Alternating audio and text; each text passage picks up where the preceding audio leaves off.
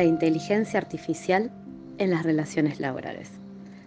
Soy Sol y en esta ocasión quería que comentarles que luego de analizar el documental Prejuicio Cifrado, se encendieron señales de alarma en nosotros como estudiantes de relaciones del trabajo respecto a la utilización de la inteligencia artificial en las relaciones laborales y cómo el algoritmo toma decisiones importantes en la vida de los trabajadores, como incorporaciones, evaluaciones, despidos. Se expone el caso de un maestro cuyas evaluaciones y reconocimientos realizados por sus superiores humanos a lo largo de su carrera han sido sobresalientes. No obstante, con la implementación de sistemas automáticos para su evaluación en el Distrito Escolar de Houston, este recibió una evaluación deficiente.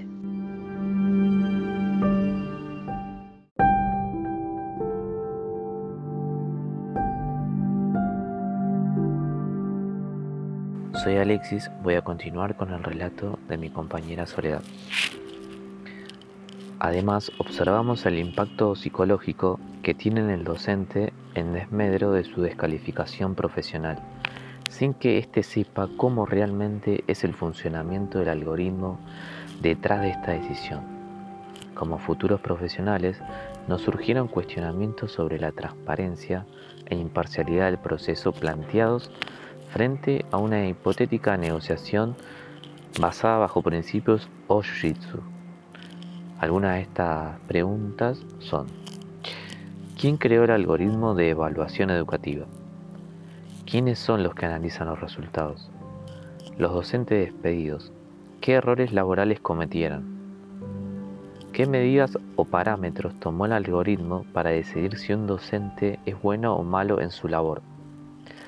¿Cómo volverse a reinsertar en el mercado laboral educativo bajo algoritmos?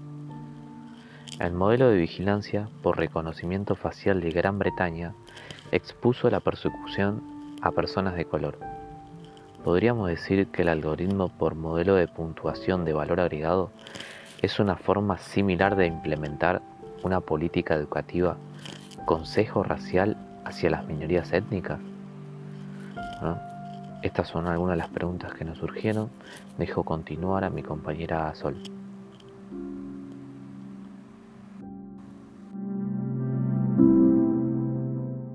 Este caso nos permite reflexionar.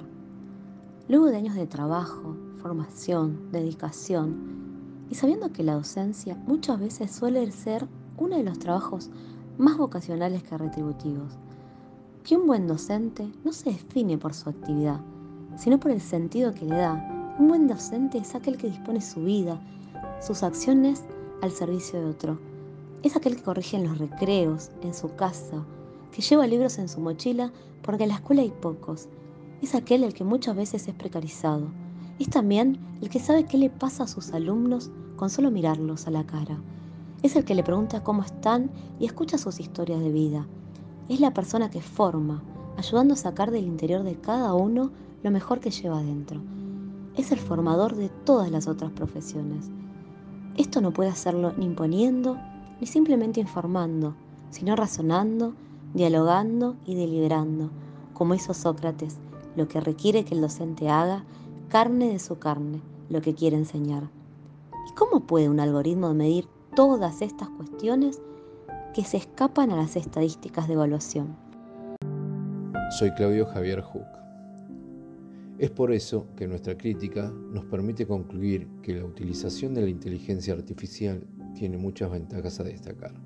Avances en la medicina, Analiza una gran cantidad de datos, la reducción de la burocracia en cuestiones administrativas, la facilidad de promover distintos tipos de trabajos remotos, colaborar en la seguridad ciudadana, pero así también muestra que la utilización de los algoritmos, al no estar regulado, legalmente puede ser utilizado como una herramienta perjudicial, conteniendo sesgos raciales, sexistas, la vigilancia indiscriminada, la violación a los derechos humanos, incrementando la exclusión y la división social.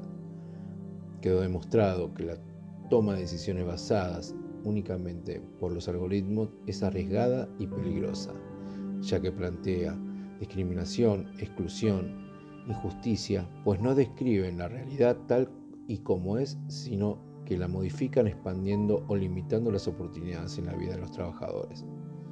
No deberíamos confiar ciegamente en la tecnología, ya que estos programas no están desprovistos de los prejuicios y sesgos propios de los humanos, lo que podría hacer que la inteligencia artificial no sea realmente objetiva.